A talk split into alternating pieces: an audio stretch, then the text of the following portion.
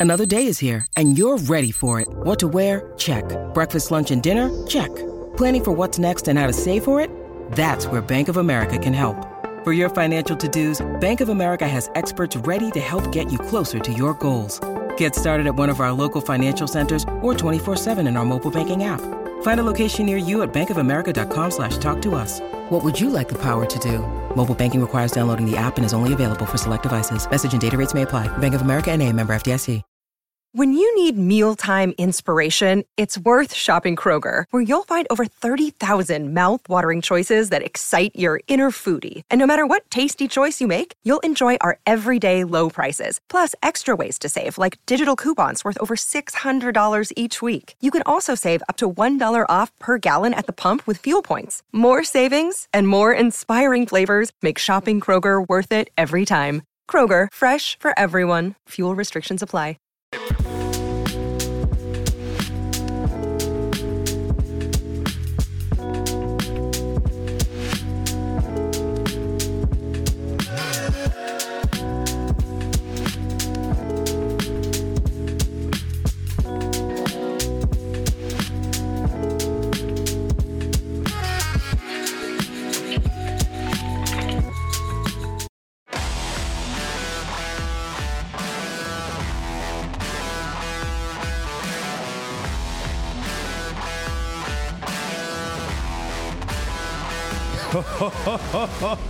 Tobias Harris telling us all to be quiet on a Friday night with some hoops in South Philadelphia as he comes out blazing hot to start this game off as they take on the Toronto Raptors, defeating them by 10, 121, 111. What a game, taking a 2 1 three game homestand as the Sixers improve as they get ready for their game on Christmas Day against the Miami Heat. But this is all about, yes, three Sixers scored in uh, 30 points tonight, but it was all about Tobias Harris, Derek Bodner. I'm Devon Givens. Kyle Neubeck will join us live from South Philly to get into all this. Bree is here producing. We want to hear from you all on the super chat. Derek, he said, shut up.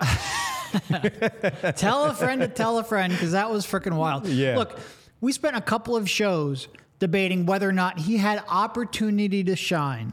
That dude was hitting like step back threes early in the shot clock tonight. Don't tell me he didn't have opportunities to shoot other games. Don't tell me he didn't have opportunities to make an imprint on the game. He was sensational in that first half. And look, Embiid came out in this one and was started off slow. Yep. Um, I think he had what maybe like 11 at halftime. Mm-hmm. Wasn't really dominating the way. And usually he comes out and he has 11 in the first quarter almost every game. So he was really struggling. Maxey had some moments, but he wasn't yet dominant. He would become dominant. That would come later in the game.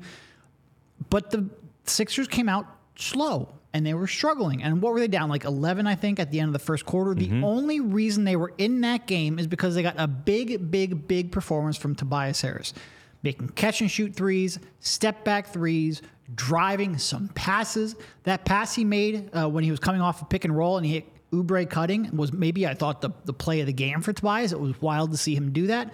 And the difference between a confident Toby and a second guessing Toby is just so drastic. He made a step back. I still can't get over the fact he made even. And it was I a great- I can't get over the fact that he attempted a step back three for him to then come out, and I know he's going to do it in a week later. Where he's going to come out and pump fake and jab step and record scratch a three. Yep. And this is why it's so infuriating because he's capable of doing this. He's capable of being that third star. He's capable of lifting you on a night when Joel Embiid's out. He just very, very rarely does it. They were down by as much as 15 in the first quarter. And Tobias Harris was the only one that really had anything going, only one who really had a pulse. So, Derek, as you talked, first of all, this is what we ask for. So, when we went on our rants on Thursday's show, it was because of this. Right. We even said it towards the end of the show. You know what's going to happen. He's going to get into January and he's going to go for about two weeks where he's averaging 20 points, shooting 50% from the three point line, playing phenomenal defense, playing very well, and he's going to drive everybody nuts when he then goes and falls back a little bit. But this is all we ask. Not 24 points in the first quarter. It's, let me say this again. I said it on Twitter. I'll say it here right now because I know many people knew about it when I said it all, all those years ago about Ben Simmons. And it now rings true for Tobias Harris. Aggressive Tobias Harris is the best Tobias Harris. It doesn't necessarily, again, has to come in the form of 24 points. However, when he's aggressively looking for his, and when I said on Thursday's show to demand the basketball, to reject certain things from the other two when they don't have it, we got some pushback on that even after the show where some were saying, that's ridiculous. Why would you want less shots from Embiid and Maxey and give them to Tobias Harris? This is the reason because he can make good decisions. He may not make all of them like he did tonight. He shot, I believe, 13 for 24. I could be wrong on that number off the top of my head, but he was phenomenal, right? Hitting step back threes, as Derek talked about. But this is exactly what we're asking aggressive Tobias Harris and that's the best Tobias Harris. And you saw that. And as Derek points out, the best two of the phenomenal plays that he had a step back three and a pass to Kelly Oubre cutting in the paint for a dunk. I'll give you one even better. For me, small, subtle thing. Joel Embiid blocked Jakob Poeltl with just under a minute to play in the third quarter. Tobias Harris grabs the loose ball. Tyrese Maxey is right to his left as as far as Derek is from me here, if you're watching, if you're on the podcast, he is a couple of no, he's right arm's length from me where I can just hand the ball off to Derek and let him push the break. Tobias Harris looked Tyrese Maxey off, yeah. pushed the break, B got down the floor, sealed, threw him the ball. He got fouled, two free throws. A second one where he also got a rebound on the right side of the floor. Joel Embiid leaked out, sealed his man, Tobias, with his second best pass of the night over the top of the defender into Embiid's hands for a bucket there as he it was about 75 feet away from the basket and he threw it over the top into the paint to Embiid's hand. And that's all we're asking for. Not 33 tonight, tremendous work. Eight and seven assists to go along with it. Shot the ball tremendously well. All we're asking for is for him to be aggressive have a pulse in the game, and give them another option offensively on the floor. They trusted him on the floor, they gave him the ball. Even when he gave the ball to them, they gave it back and allowed him to reset because he had the hot hand. And as we mentioned on Thursday, if you pass it away and you look like you don't know what you want to do with the basketball after being stopped the first time, no, they're not going to give it back to you. They're not. But he was confident. He was looking for his, he was looking for them. And it was all worked out and it came in a great package tonight in this 10 point win over the Toronto Raptors. A phenomenal game, his best game of the season, dropping the season high 33. And look, I don't want him shooting. He's I'm not expecting him, nor do I want him shooting 23 times every night. I don't ex- certainly don't expect him to shoot nine threes every night. I don't expect step back threes regular at all. Occasionally, yes, when you need it, like tonight, you need it in the first half game to game, just take the open shots. That's all. If you can shoot nine threes in this game against a team that has good length on the perimeter, you can make step back threes, you can shoot a freaking open catch and shoot three. That's all. I feel like I'm setting the bar very, very, very low. And today shows exactly why I don't get frustrated by people who can't do something. Yes. That's fine. If, you, if, if that's the case and you're being put in a bad position, that comes down to the coach. I get upset by people who, who do not make the most of their gifts. And Tobias Harris is, like I said the last show, He's worked so hard to become a good, confident, competent catch and shoot player, a guy who can really shoot in, in all facets. Just use it. That's all I want. That's legitimately all I want. That's it. That's it. And we want to hear from you, of course, in the chat. We'll get to some of your chats here as we go throughout the evening. Uh, just a few numbers as we go along again. Both Maxey and Harris paced the sixes with 33 apiece to uh, Joel Embiid with 31. Derek talked about it. He uh, slow scoring first half, but he got himself together. Even with the he he, he rolled his ankle. Uh, it looked like it was going to be a tough one. Some were even asking why would he why would Nick yeah. Nurse even bring him back? But he came in and he went off in the third quarter. Derek, what did you say? 16 in the third, uh, 16 yeah, six, straight, 16 straight for the Sixers in yeah. the third quarter, and he was he was just fantastic. And so you you look at that and you look at 96 uh, 96 points. Uh, what is it, 97 points? Sorry, uh, with between three of those mm-hmm. guys tonight, where you were down two starters, and again down two starters, and you need somebody to step up. Tobias Harris did just that. You got good good play and good minutes from some of the role players, the guys starting Marcus Morris, Kelly Oubre. Oubre off with his shooting, same for Morris, but I thought they gave good minutes.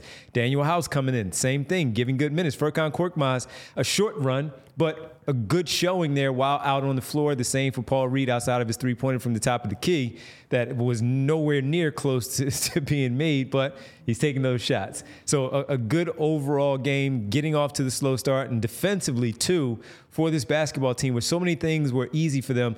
Turnovers early on, yeah. points off of turnovers yep. for the Toronto Raptors, points in the paint for Jakob Poeltl just with his little shot put. Uh, mm-hmm. Uh, push shot over Joel Embiid, setting up very well the Sixers defense buckled, buckled down as the game started to progress. They really showed their defense and slowed things down. 31 for for Siakam, but no one else really a threat outside of Siakam.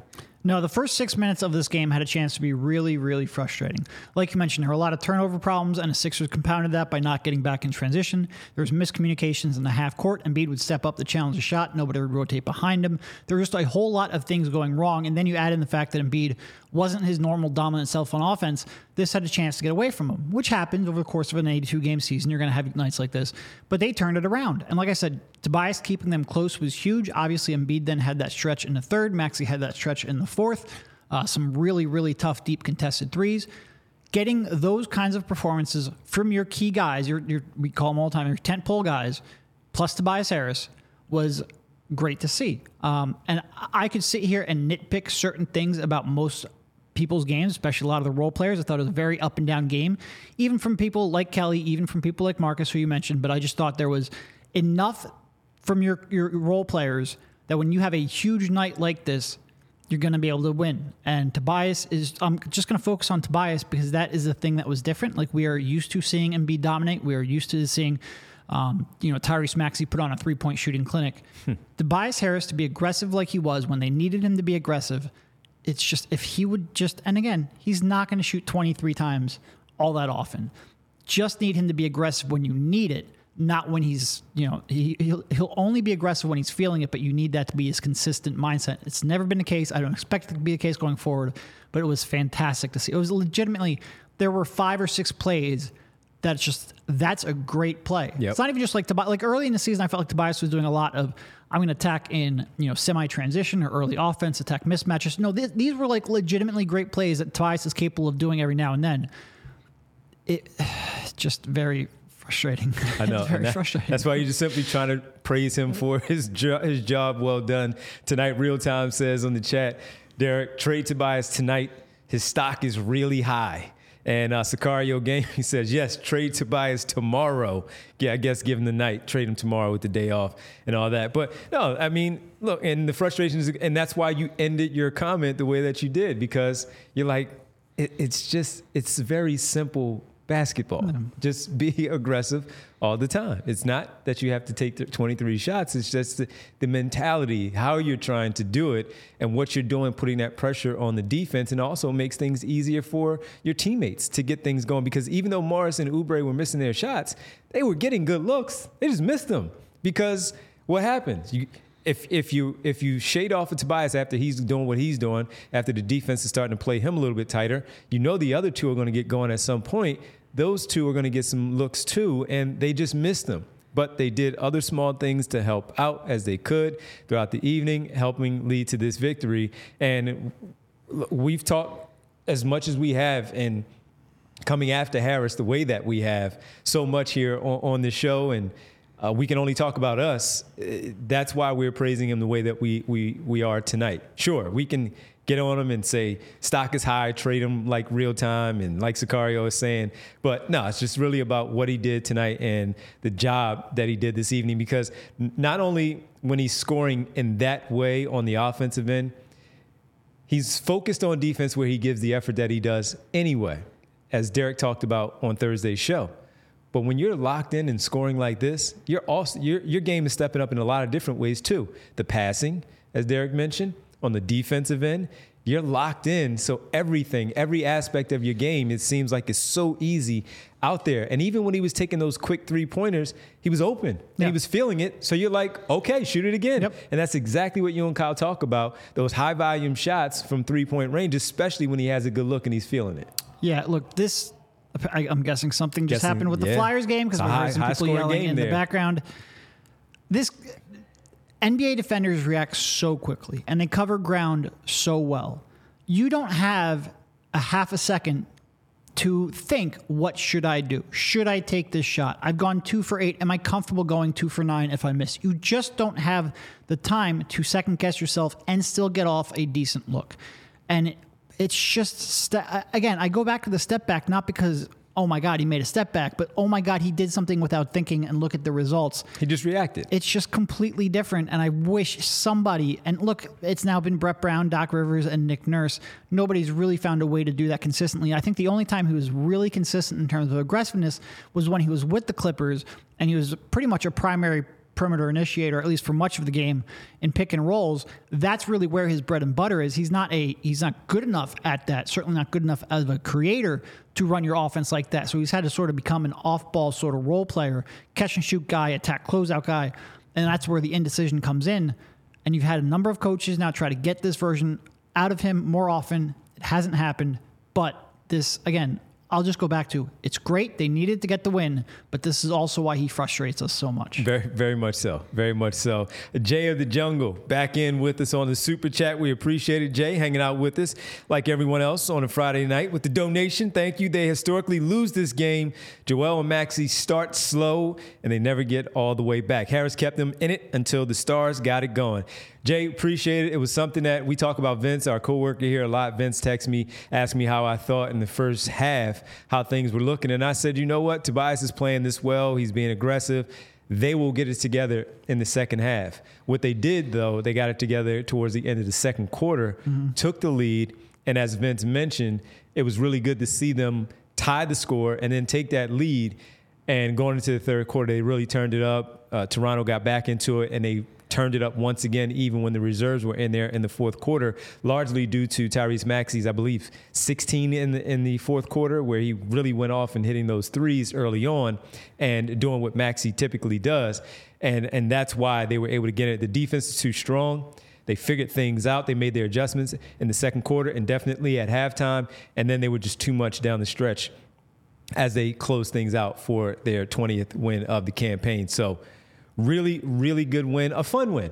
And we've talked about But this. a number of fun fun wins. in Yeah, row, number yeah. of fun. We, and that's why I was about to go. We said take two of the three, and you got You the two it. in a row Yep. where you beat Minnesota, which was the big one, and then you followed it up, not only not letting down, but letting down. Pardon me, letting down early, but making your adjustment to correct your mistakes, fix the problem, and still come away with Yeah. double-digit victory. Yeah, and look, we mentioned it the other day. If you were going to take two out of three, if that was your expectation, I'd rather that one win come against the uh, the, the Wolves rather than the Bulls, just because it's a more impressive win. And also, just every game they found a way to take someone who is struggling or or the team struggling as a whole and bounce back in the second half. And Tyrese. Um, obviously, I think we all kind of expect Embiid to bounce back at various points, even when he was hobbling so much.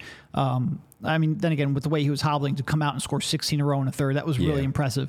But Tyrese, I feel like every time he does something great, we're sort of like making a little note of it because it is his first time in this role. He's had a very consistent stretch where he has taken over games in the fourth quarter, even when he's struggling earlier on in the game. That's a, a, a great sign. Yeah, and uh, five turnovers in the first quarter, as we mentioned. Uh, five in the first quarter, nine the rest of the way for the team. So really good protection of the basketball after getting off to a tough start there, where they were very careless with the ball. Yep. Embiid, uh, mostly where he had four turnovers in the first quarter. Really, really careless with the basketball. They cleaned it up though thereafter, walking away with the 10 point victory. When we come back, we'll get into Tyrese Maxey a little bit, talk about that, talk about Joel Embiid a little bit as we uh, get into a little bit of uh, making sure that your, your health is right, Yeah. especially on these late nights. For sure. I want to tell you about AG1, the daily foundational nutritional supplement that supports whole body health. As I mentioned in the past, I tend to be very rushed in the morning. I wake up late, I'm slow to get going, and that tends to cause my diet to suffer when I'm running out the door. Breakfast is easily my least nutritious meal of the day, so I've added AG1 to my morning routine so I make sure I get the macronutrients I need to kick my day off right and make me feel like I have everything I need to cover my nutritional basis and win the day. Uh, we're around athletes a lot, and athletes tend to have one thing in common they take care of their bodies. More AG1, less Crumbl cookies. And a huge part of that starts with optimizing whole body health. A lot of them also drink AG1, which is why I'm a huge fan. With every daily serving, I'm setting myself up for success with 75 high quality ingredients that give me key daily nu- nutrients and support energy, focus, strength, and clarity. It's a micro habit that delivers macro benefits and helps just about everybody take great care of their health every day. If a comprehensive solution is what you need from your supplement routine, then try AG1 and get a free one year supply of vitamin D and five free AG1 travel packs with your first purchase. Go to drinkag1.com slash PHLY6ers. That's drinkag1.com slash PHLY6ers. Check it out. It's also good for when you're running around last minute on the holidays trying to get these gifts. Yeah, Take your AG1. If you forget to eat, make sure you have your AG1. You're all good. I'm not going to you- talk about that, Devon. That's a sore subject. and if you're doing that, and like Derek has to take the AG1 from running around, if you're doing that and you're saying, you know what, now I have this boost of energy and I want to make sure I get these gifts and get out the way, whether I have a very easy way for you online on your app, pardon me, with our good friends from Game Time. If you want to buy Philadelphia hosting New York on Christmas Day here in Philadelphia, I have the place for you again. Game Time. Buying tickets to your favorite events, they shouldn't be stressful at all. Game Time is the fast and easy way to buy tickets for all sports, music, comedy, and theater with killer deals on last minute tickets and their best price guarantee. You can stop stressing over tickets and start getting hyped for all the fun that you'll have, especially again when you want that last minute gift for your loved one. Buying tickets to your favorite events should not be stressful at all. You get those flash deals, last minute tickets, easy to find and buy tickets for every kind of event in your area, including images of seat views, lowest price guaranteed, event cancellation protection, job loss protection, etc. It's the fastest growing ticketing app in the country for a reason. Get images once again of your seat before you buy so you know exactly what to expect when you arrive to your destination. Buying tickets in a matter of seconds, just two taps, and you're all set. Tickets are sent directly to your phone, so you never have to dig through that email. If you can't get the Wi Fi in the place that you are, bang, right there on your app. No problem. Tickets make for great holidays, as we've shared with you already. Snag those tickets without the stress with Game Time. Download the Game Time app, create an account, and use code PHLY for $20 off your first purchase. Terms apply. Again, create an account and redeem code PHLY for $20 off. Download Game Time today. Last minute tickets, lowest price guaranteed. Did we have a super chat or did we get to all of them? We had the one. Did we get- The, yeah, that was the only one? Okay. Yeah, we had the one already as uh, talking about this and Tobias Harris answering the critics with his Yeah. big play today, but he wasn't the only one because you did get everyone else to step in. Everybody had their quarter. Let's be honest. Mm-hmm. None of us have any idea what to expect from Tobias on Monday. I'm not even Nobody has confidence that it will necessarily carry over. He could be great again. He could disappear. That's part of the problem. You just don't know what to expect out of him from a mentality perspective and any given night. Um, and also, there's a, bit- a little chatter here in the chat. I just want to be clear. You can't trade him now at his highest value because nobody in the league is going to fall for that. Nobody in the No, league cares about one game on a player who's 31. It's just not how it works. There is no change in Tobias Harris's trade value based on this performance. Yeah, yeah. So that that's not happening. They're still going to hold on to him for as long as they hold on to him. We'll see where things end up. Maybe by February, but for right now, he's not going anywhere. Maxey though, I wanted to get to him. 13 of 22, four for 10, especially in that fourth quarter where he really went off. Mm-hmm. In that fourth quarter, just uh, dropping 17, making two of those five. He had a heat check three Yeah. on the third one, and I was like, That like, was early in the clock too. like, Like, go that was for it, man, go for it, that man. was a solid. That must have been like a 32 footer with 18 seconds left on the clock. Yeah, he was behind a double screen. He's like, I'm I'm pulling this Heat one. check, baby. That's basketball. Go for it. Six of 10 in that fourth, 11 minutes and 20 seconds. And he only had the one turnover, but he scored those 17 points. Uh, just he continues to yeah 29 in, in the uh, earlier game, and he just continues to show why we look at him as that number two guy, as that potential All Star that we think he's going to make it at this point. If he keeps this up uh, through January, he's he's pretty much a lock. But man, he was phenomenal tonight. Yeah, man. 33 and 10, 10 assists there. He had three turnovers on the night, which for him is a high turnover game. For most Yes. people, uh, with that kind of usage, would be a low turnover game. He, there's just two things that he does so incredibly well. And the first is the body control he has when he's he's flying around at full speed. Like people look at it and he's like, oh, they, he only has one speed, it's full speed. Well, but 99.9% of NBA players don't have the body control to be able to put the ball on the glass like he does and with English like he does at that kind of speed. It's just insanely incredible to watch him do that. And man, the deep range on his three. It's just so tough to guard him when he can pull up off of a screen 30 feet deep. And you're like, yeah, that's a good shot because he can get that shot almost any time he wants against almost any kind of defense. Even, even, even, you know, a team like Toronto that has real good length on the perimeter, he is learning how to get to his spots. And again, we mentioned this before, there will be some skepticism over short guards in the playoffs being a one or a 1A option some of that skepticism I think is warranted because you can't be like Jayson Tatum, just rise up and shoot over your defender. Well, Tyrese Maxey can step back and get a reasonably good shot almost whenever he wants. That's his real equalizer. That's how he overcomes his lack of of height. It's just it's it's wild to watch. I don't know what else to say. And and one thing that, that I really like he couldn't shoot when he came in the league. No, he couldn't. He could. Well, the, and you know how he says it. It wasn't that he couldn't. Is that Yeah. he didn't. No, I mean, because look- he wasn't given the opportunity. But to your point, he to us he couldn't shoot. Well, I mean, he when he did get the opportunity, he shot 29% He two, did. two years in a row. He did. Yeah. we've mentioned this all the time. Like you go back to the draft, a lot of people would look at that and, and said, "Oh man, his his indicators, uh, mid range, free throw, show that he will improve." But it's one thing to improve from that twenty nine percent three point base. It's another thing to become arguably a top five shooter in the league, and he is right there. Leading the league in per, score. I mean, percentage shooting at the end of the year for what the last two, or at least in the top three. And we don't even talk about it because he doesn't get very many catch and shoot opportunities Outrageous. anymore, especially with Harden gone. Yeah. But he's an elite catch and shoot player too. Outrageous. And his finishing at the rim was already very good. I'll say very good for a young player. It's so much better now.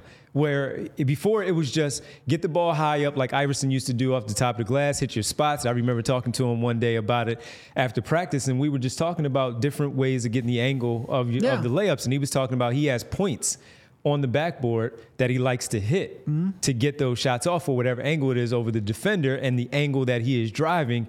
And now I'm loving even more the scoop shot when he gets into the paint and he Yep. turns it over and finger rolls it in from a certain distance.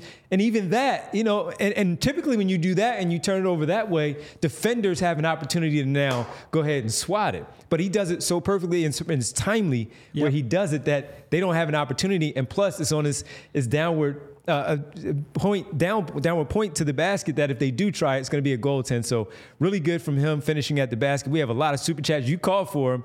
We get four in a row. so we get the bang knees out. Rick Sachs jumps in. Devon, here's your trademark money. I appreciate it. Obi Wan Kenobi is the fourth on a on the team, not a third. We need uh, uh, one more piece. I hear you, Rick, Well, and he's not talking. to get too nerdy, but I I feel like this could be after this game. He could go hide on Tatooine here for a couple of games here, so it definitely fits. That's very true. Very true. But nationally televised game on Christmas Day. Better not disappear, man. Better not disappear. But thank you for the donation. And that's always because, again, we've never trademarked aggressive Ben Simmons is the best Ben Simmons. So now we're looking at the best Tobias Harris. Uh, the aggressive Tobias Harris is the best Tobias Harris. So got to trademark it. Thank you there, Johnny. Appreciate Obi it. Wan Katobi, he'll win the battle on Mustafar, then hide on Tatooine.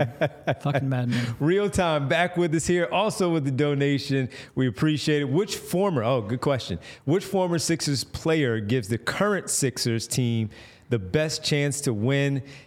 And is OG and LaVine uh, media and agent driven? Are they the trade options agent driven? Appreciate it, real time, for checking in. Let's start there.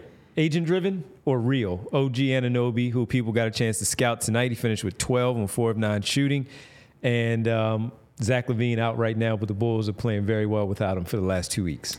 So, in terms of, I, I assume he's asking about the Sixers' interest. Is that agent or media driven? Yes. For Or their LaVine, availability and then the Yeah, well, availability is just reality. Like I think it, for OG, I think it's mostly connecting the dots because they see he doesn't have the contract. Um, for LaVine, I think it's just reality. He's on the market. So it's it's media driven in the fact that we're the ones talking about it, but I don't think it's media driven in the fact that like we're inventing it. In terms of the Sixers' interest, I do think that the Sixers' interest in LaVine is mostly media driven. I have not gotten Kyle and I have talked about this a million times. I have not gotten a sense that they are are in on that. OG, I think it's again mostly just connecting dots, and one of those very significant dots being Nurse. Nick Nurse. Yep. Uh, and I do think that relationship is strong. I, I talked about this a little bit before the season, where I almost felt like Nick Nurse would empower OG a little more offensively than he should, give him pick and rolls that he really has no business running because he's not a good pick and roll player, in part because he defends his, his ass off. And I think Nick appreciates that. Um, but I think, like I said, I think LaVine, I think, is mostly media driven. Um, OG, I think, is mostly dot connecting. Okay. And going back to the first part of the question that Real Time asks, which former Sixer player gives this current Sixer team the best chance to win if you could plug and play? Over one of those two? No. Current, uh, former Sixer. Oh, Any former, former- Sixer. oh, geez. Any former Sixer. And I'd imagine that. I, no, so are we talking about like where they are at this stage of their career it's a good question. or where they were when they left the Sixers? let's just say, it, I, let's just This say, is a long list. let's just say any player that you feel could just step right in and, and that's active. active, yeah. active and can jump in and play and fill in that last spot that they need. I mean, I think it's. I mean, it's got to be Jimmy, right? Who else? Who else would it really be? Um, I guess you. No, it's it's got to be Jimmy. And Has to like be. Jimmy's not a perfect fit because he will go a month where he just no, I'm not taking a. Uh, open catch and shoot three, and that's not necessarily great.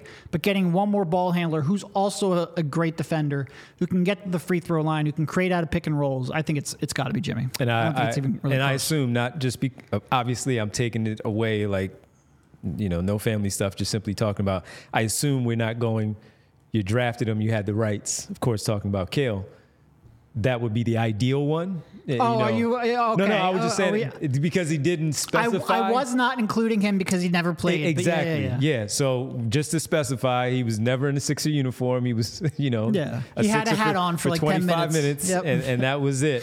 Um, so you, that's the obvious one. I was going to ask, how about Jerami Grant?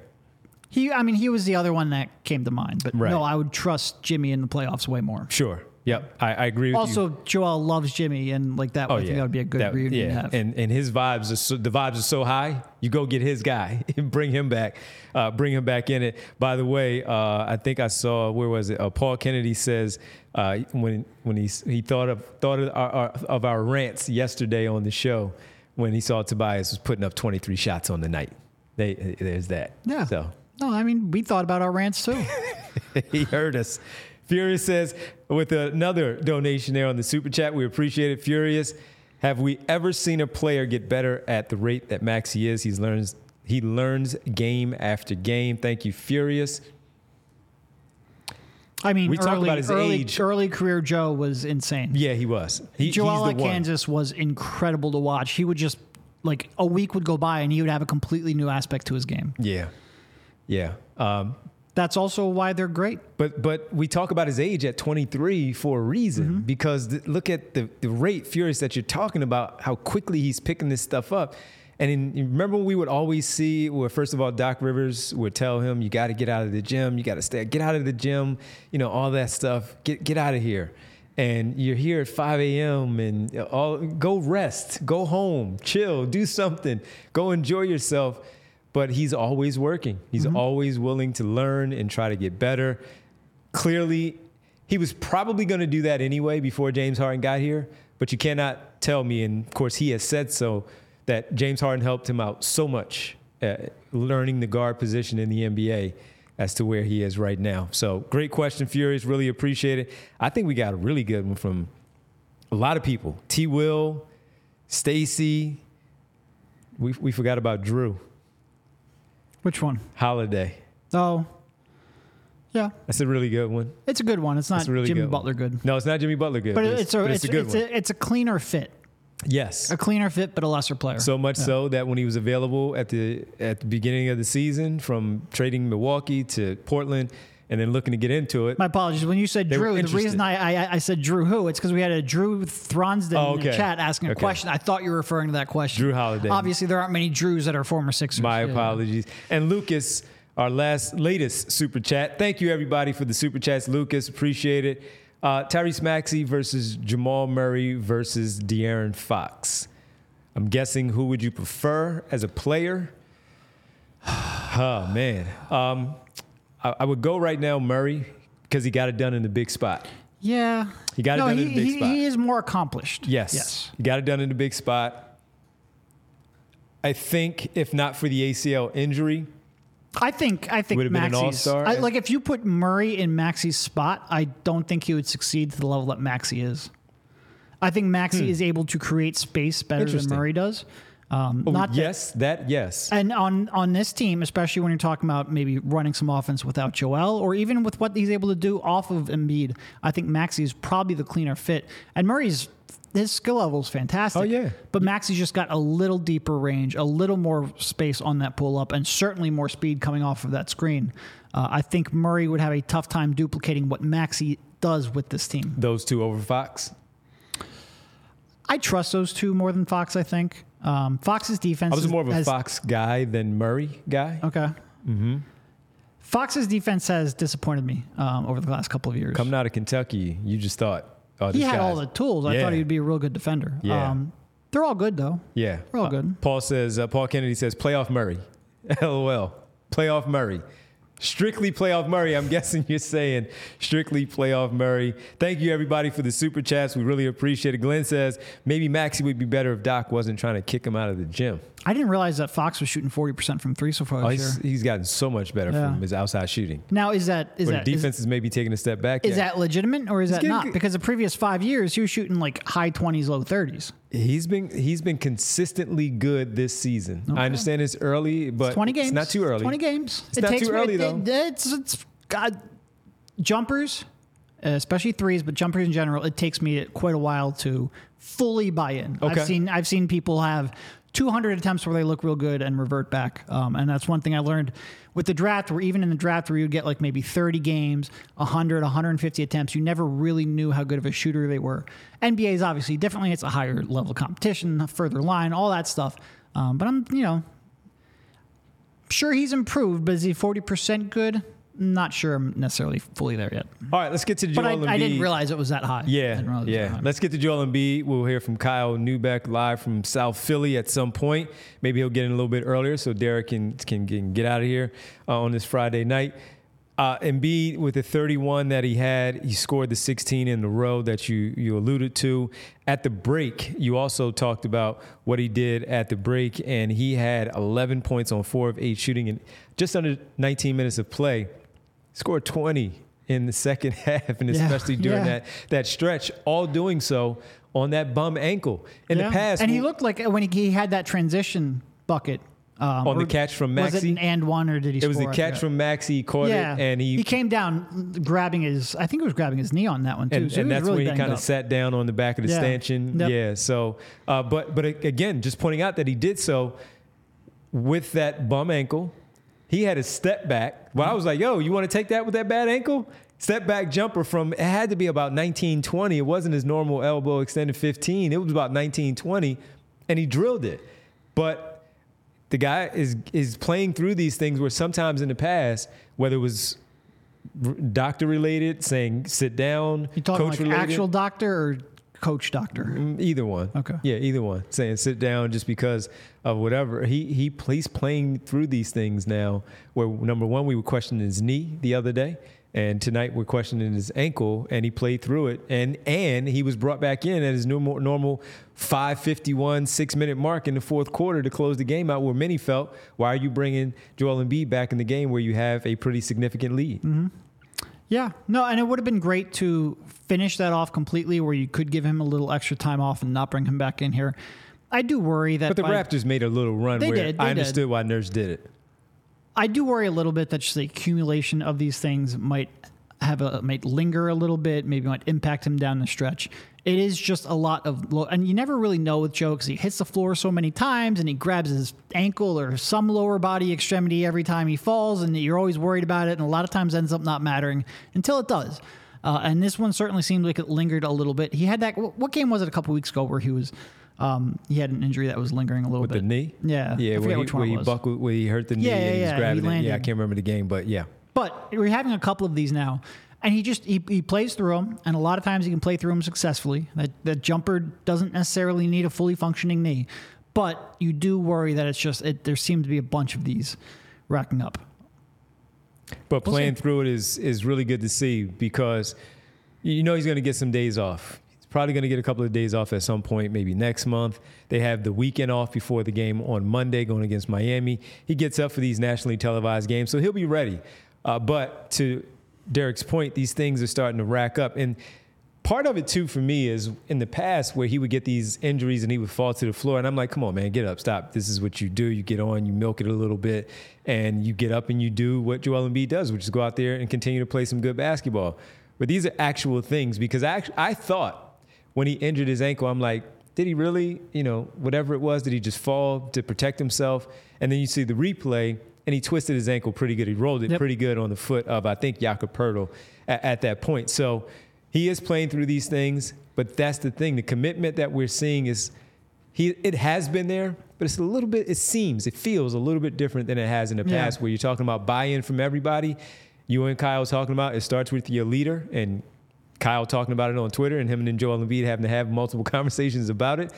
Uh, it, it, starts and, had, and, and it's had, going through him yeah. and they're following it. He's not bailing out. He's playing through all those things. And he had some real big defensive plays too down the stretch. He, he had some real good defensive rotations.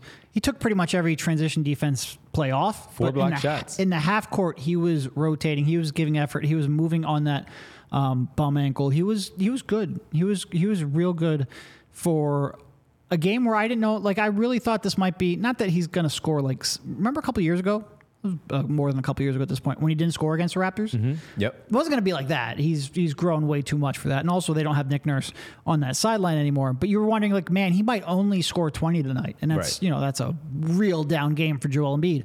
Uh, but for him to put that together in the second half, to get that jumper working, um, to play that kind of defense, it was a it was a great performance, and it was one that they needed because even with Tobias, I, don't, can't believe I'm about to say this. Tobias Harris, Harris's heroics in the first half, they still needed to finish that one off. He was rolling, man. Tobias Harris rolling again, 33 points.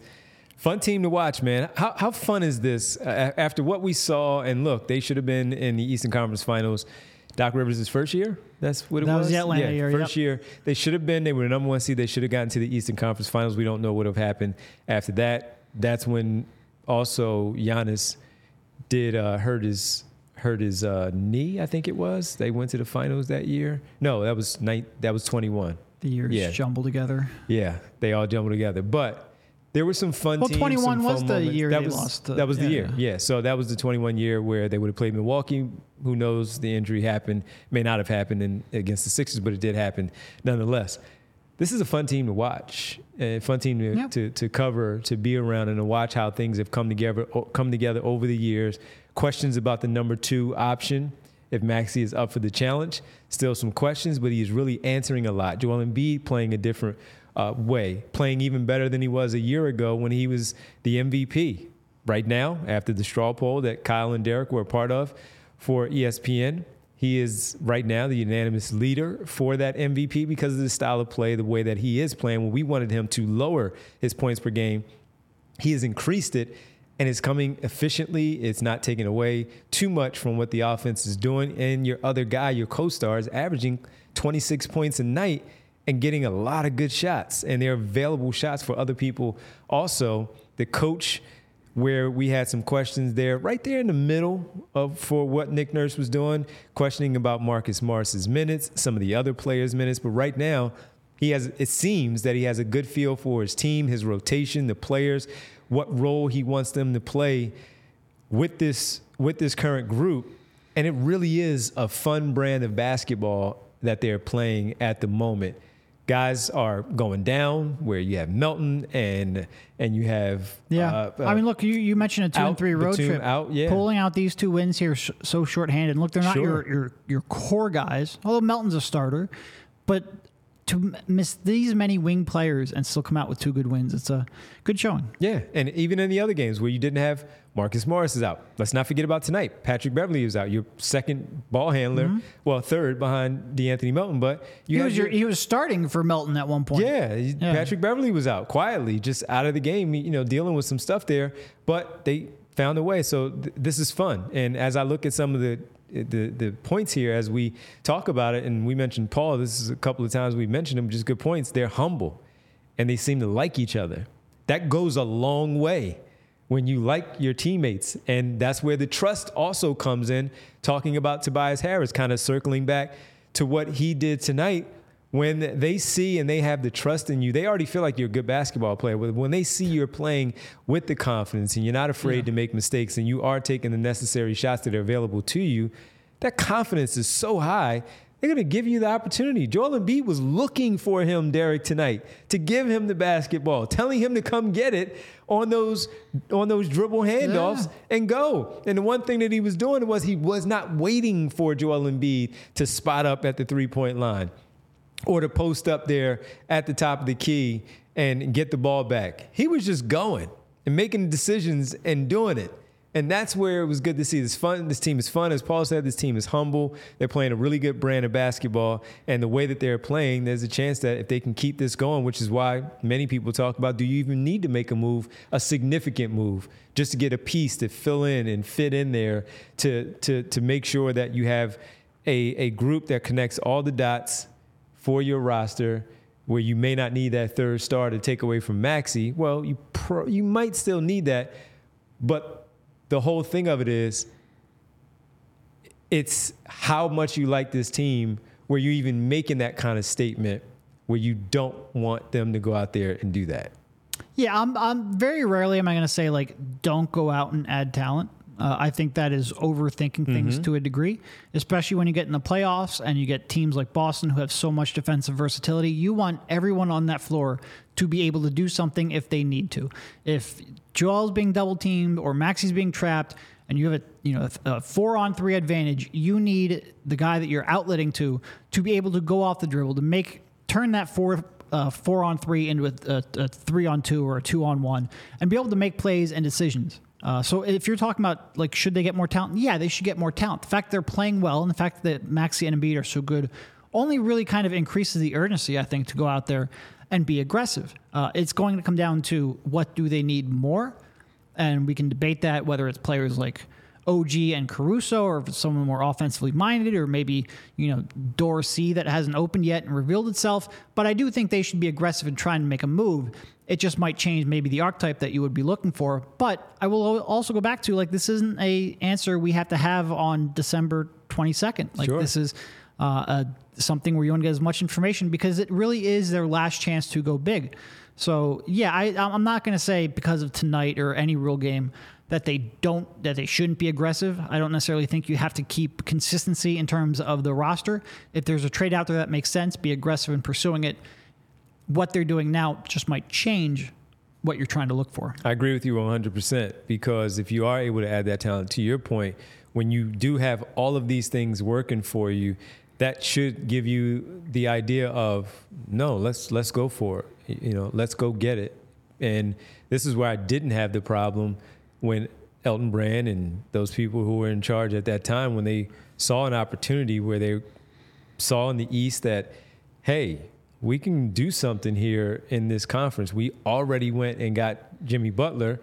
Okay, let's go get Tobias Harris. This can help us out here right now. So to that that's exactly to your point of if talent is available, even though you're playing well already with Jimmy Butler, Joel Embiid, and Ben Simmons, you can add more. And JJ Redick. I'm not going to exclude JJ Redick because that was a fun brand of basketball. So uh, good stuff from everybody. We really appreciate it. Liam Stevens says. See, I, I, I was Toby, never huge on Toby, but I don't want to talk about that when he had such a great night right now. So we'll let that one slide. I got you. Yeah, Toby heard you, Devon. I hear you, Liam.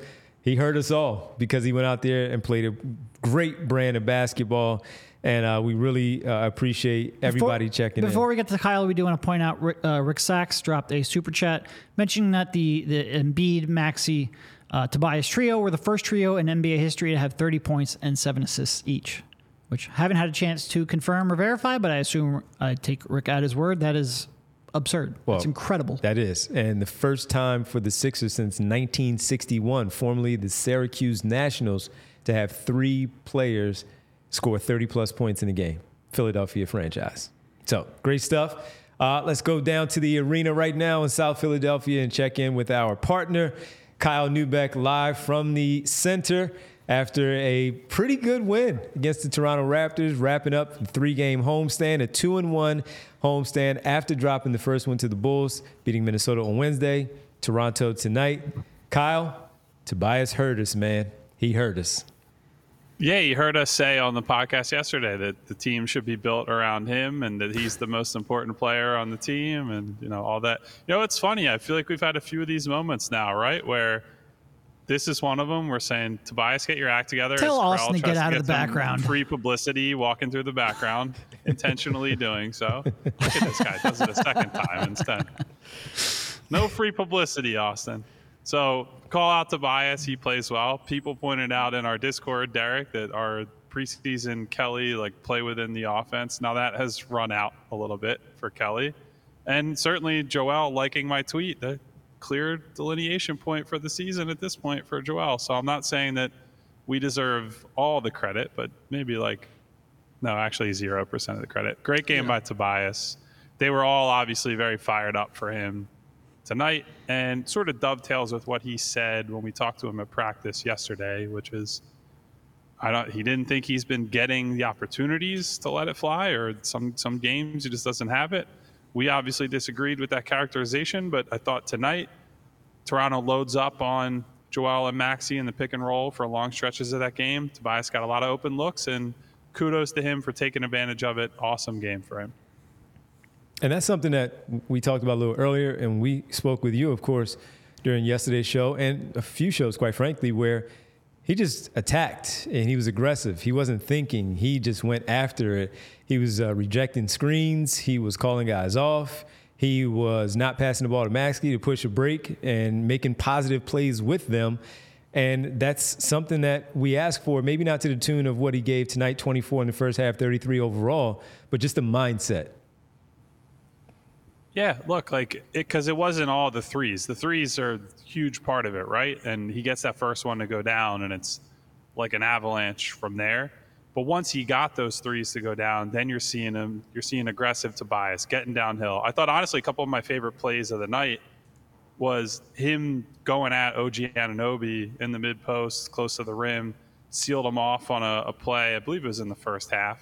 High low with Joel Embiid has to wrap him up, got fouled. Like OG is a guy we talk about quite a bit for a non Sixers player on the show.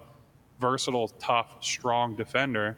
And Tobias is just throwing his weight around. So, like, I, that's why, you know, as much as it's about the three point volume and all that, that's just a sign of everything else, too, right? When he's taking shots from outside, it normally is paired with strong transition play. It normally is paired with him actually bodying guys in the post. And so, it's just like the number one marker of what version of Tobias are they getting.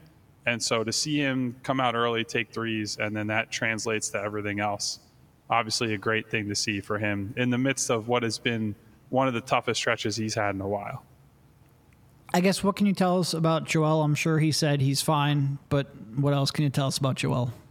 Yeah, those were his exact words that I'm, I'm fine. fine. And he did say, and that he's going to have to see how it feels tomorrow. I think that's probably a step further than he normally goes. It's always, I'm fine. And we always assume, yeah, he'll get an eval tomorrow. He'll wake up. We'll see if it swells or whatever. But rolled ankle, I'm sure you guys probably got better angles than we did in the arena of what happened on replays. But no big alarms were set off yet. I asked Nurse about it when he during his presser and essentially said, look, he played the rest of the game and was fine enough to do that. So I, I don't think that they're bracing for a serious injury, certainly. But I will tell you, watching him up close, I don't know how much of this translated to the broadcast. He seemed like he was in pain for basically that entire game. A lot of like either and one baskets or taking a jumper and lands funny and just grimacing yep. and having to walk it off a little bit. So I honestly, I tweeted this during the game. I, I didn't think he should be out there as long as he was. To his credit, he was able to rally after a tough start and had a really good second half, at least offensively. But uh, I would say I'm slightly dubious about him playing in Miami at this point. We'll have mm. to see what comes out of practice on Saturday. Did they mention anything about a knee? I just say that because it looked like after that one transition bucket in the third, he was grabbing at it a little bit. It might have just been, I don't know. They did not say anything okay. about a knee with him. It's and that honestly is one of the reasons why I would have pulled him is because once the ankle is weak and you're favoring it, then you leave yourself susceptible to injuries elsewhere because your your biomechanics are all out of whack. So haven't heard anything, but with him, it's always you know wait yep. and see. I guess that would, that would be very interesting with the possibility of maybe not playing on Christmas Day just because of the new NBA focus of star players. Yeah, I mean, I think they could make a, a, credible case that he is injured on this one. They could. Yeah, they could. Yeah, they absolutely could. But just pointing out that for the folks who don't know that the NBA is trying to crack down on guys not playing uh, in these nationally televised showcase games. Yeah, I mean, I couldn't tell you one way or another. I would imagine Joel wants to play in that sure. game yeah. for whatever that's worth. Like he's certainly not trying to sit out on Christmas. No. Um, you mentioned in the Discord, of course, guys, people mentioning Kelly Oubre maybe coming down to earth a little bit because he's had some opportunities here with some starting roles, being back after missing so much time. Got off to a really good start in the season, but did miss that time. Where shooting has cooled off, and he's had some really good looks. He's had some opportunities just doesn't look the same right now. Maybe any concern there right now, or it's just a little bit of a stretch that you feel? Yeah, I mean, look, the concern is based on the priors that we have with him, right? It's not based on this season so much, but you get that lingering dread feeling where it's like, uh, you know, I've I've kind of seen this movie before with him, where it's not the the missed threes, right? Like he had some open catch and shoot shots that he missed that I want him to take 10 out of 10 times. Mm-hmm. He also had some pretty aggressive pull up jumpers that not much separation. He's still letting them fly. Some of those, on, uh, there was at least one on a long two that I just was like, head in hands, just what, what the hell are we doing here type of shot. And I also, you know, I don't know what you guys are seeing here. I think anecdotally, he had the one forced turnover kind of late in the game, but I don't think his defense has been as connected and as locked in as it was to open the season. Now, you could say some of that is he's in a different role. Certainly, a lot of guys are out tonight. So, some mm-hmm. of the lineups and rotations they're playing, you're communicating with guys that you're not normally playing next to.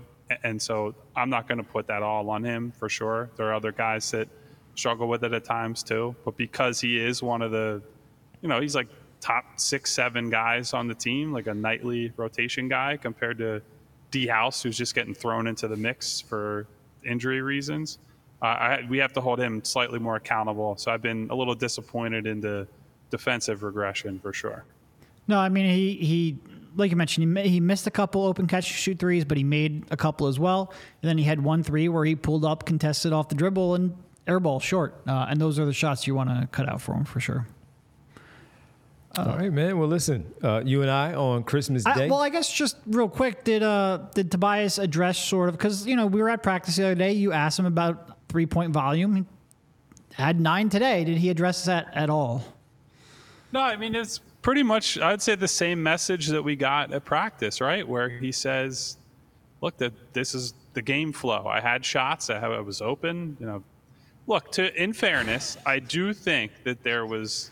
some loading up on Joel and Tyrese, sure. right? Where they're they're he- playing heavy on that side of the floor, wherever they're attacking with the pick and rolls and dribble handoffs. And so there were some easier opportunities for Tobias, but yeah, I mean there was not an admission like, hey, I got the three first three to go down and that was all it took. I will also say one of the things that jumped out at me in that game for him, the second made three he had he literally could not think about it because D House gave yes. him a hot potato, and it was just like, okay, I gotta shoot. There's no other option here. And it's almost like he has to be tricked into taking it in the first place. And then once those two go down, the confidence is just oh shit, I can do that. Flowing from there, yeah, right. Like it's what we talk about on the show all the time. It is not a lack of mechanical skill and touch from Tobias. It, it's the mindset that comes and goes from him. So I loved what I saw from him on so many levels tonight. I hope that he continues it. Obviously, we've seen him have big games and nice nights as a shooter before. I, am not going to sit here and be like, oh, he's a changed man. This is the guy we wanted, and blah, blah, blah. But happy to see him get off the schneid to some extent, and uh, we'll see where he goes from here. Certainly, Christmas will be a uh, fun opportunity to see what he does. And that'll be you and I after the game doing post game as uh, yes, sir. Should be a fun one. Well, listen, Kyle, enjoy the rest of your night, your weekend, and uh, I will see you on Christmas Day. Sounds good, fellas. Derek, I won't see you, so Merry Christmas, everybody in the chat. I will see you on Christmas. Best best Christmas present I can give you is to not have to put up with me that day. see you guys. See you, man. Appreciate it. Kyle Neubeck live from the arena following the Sixers 10 point win. Again, a 121 111. Make sure you check out Kyle's uh, story right there on allphly.com uh, for his good, the bad, the ugly, everything in the piece about this game. And I'd imagine in the good, there will be a lot said, a lot of words about Tobias Harris uh, and what he, what he did tonight. Yeah. Yeah. Look, I mean, if, if we're going to criticize him when he's bad, we'll praise him when he's good while also acknowledging that I have no idea what they're going to get on Monday. No clue. No clue, especially with Jimmy Butler on the other side. So Tobias Harris over me. Even though again, it wasn't really Tobias Harris over him. It's but it's a I mean, look, if you're Jimmy, that's a good phrase. It's a great it's a good line. It's a great thing to run with if you're Jimmy Butler. Uh, everybody, we really appreciate it. Good win. Two and one on three game homestand. Now they hit the road for four. Yeah, it's a bunch. Yeah, four games on the road as they uh, cross over now for the Christmas. I think it's their last last home game of uh, 2023, right? Yes, it is. Yes, it is. They won't be home until January. So four games on the road for their four for their normal road road trip in December, where it's typically something going on at the arena. They have to go out west. Not out west this time. They're staying out east and the Midwest for their games here. So we'll be with you for all of those, and certainly on Christmas Day, Derek will have the day off and well deserved day off as Kyle and I will sit in on Christmas night following the Sixers and the Heat. A lot of people to thank there in the chat. Well, first, let's give all the people the super chats and say thank you to Rick Sachs a couple of times there. Furious, Jay of the Jungle, Real Time, Lucas a few times as well. We appreciate you uh, for donating to the super chat. Thank you so much for those questions. And uh, on our list that we have here of folks, who do we have here? We've got Noob, Remo, Brian, Patrick, Shahid, uh, Zay, Ramich, Ronald, uh, Jay of the Jungle, SB, a whole bunch of other people. Shahid. Money Mar. Money Mar is always here, so I want to yes, make sure I mention him. Brian, Paul. Val, Val was in the chat. Saw Val in chat. We met Val at the Reading Terminal Market. So shout shout out Val. Appreciate you. Absolutely. We had a lot of people in here. We really appreciate it. LJ, Joe Kwan, Ivan, uh, the good fella, uh, Zeno Hour, also T Will in the mix with some conversation throughout the evening. We had a lot of people. Glenn, so many people on a Friday night. We can't thank you enough. Rich, the M Beard, 76. I mean, in all honesty, Charlie underscore M. And I don't really mean this to tap ourselves on the back, but like we're getting enough comments in here now where it's getting tough, and I feel guilty yes. that we're not mentioning all of them. I know. That's why yeah. I wanted to jump in with you because yeah. we had a Drew in there that you mentioned earlier. We had Winona jump in. Uh, so we thank everybody. We thank you for hanging out, sharing. Everybody who jumped in, joined us for the show. Even if you couldn't jump in on the chat, we really appreciate it overall for you hanging out with us this week, making this what it is now because of not only us and Bree, but because of you. So we thank you uh, for everybody who cannot join on Monday. We want to say happy holidays and Merry Christmas to you. If you will be with us on Monday following the Sixers and the Heat, we will certainly talk to you then. Derek, Merry Christmas, man. Same to you, man. Thank you. Really appreciate it. Bree, Merry Christmas to you. Thank you for Derek and Kyle and Bree. I'm Devon. Have a good rest of your night. Enjoy your weekend. Go get those last minute gifts, folks, because I know you'll be out there tomorrow. You might see me. You might see me out there. Don't call or text because my next two days are packed. see, you heard it from Derek there. Have a good one, everybody. Good night.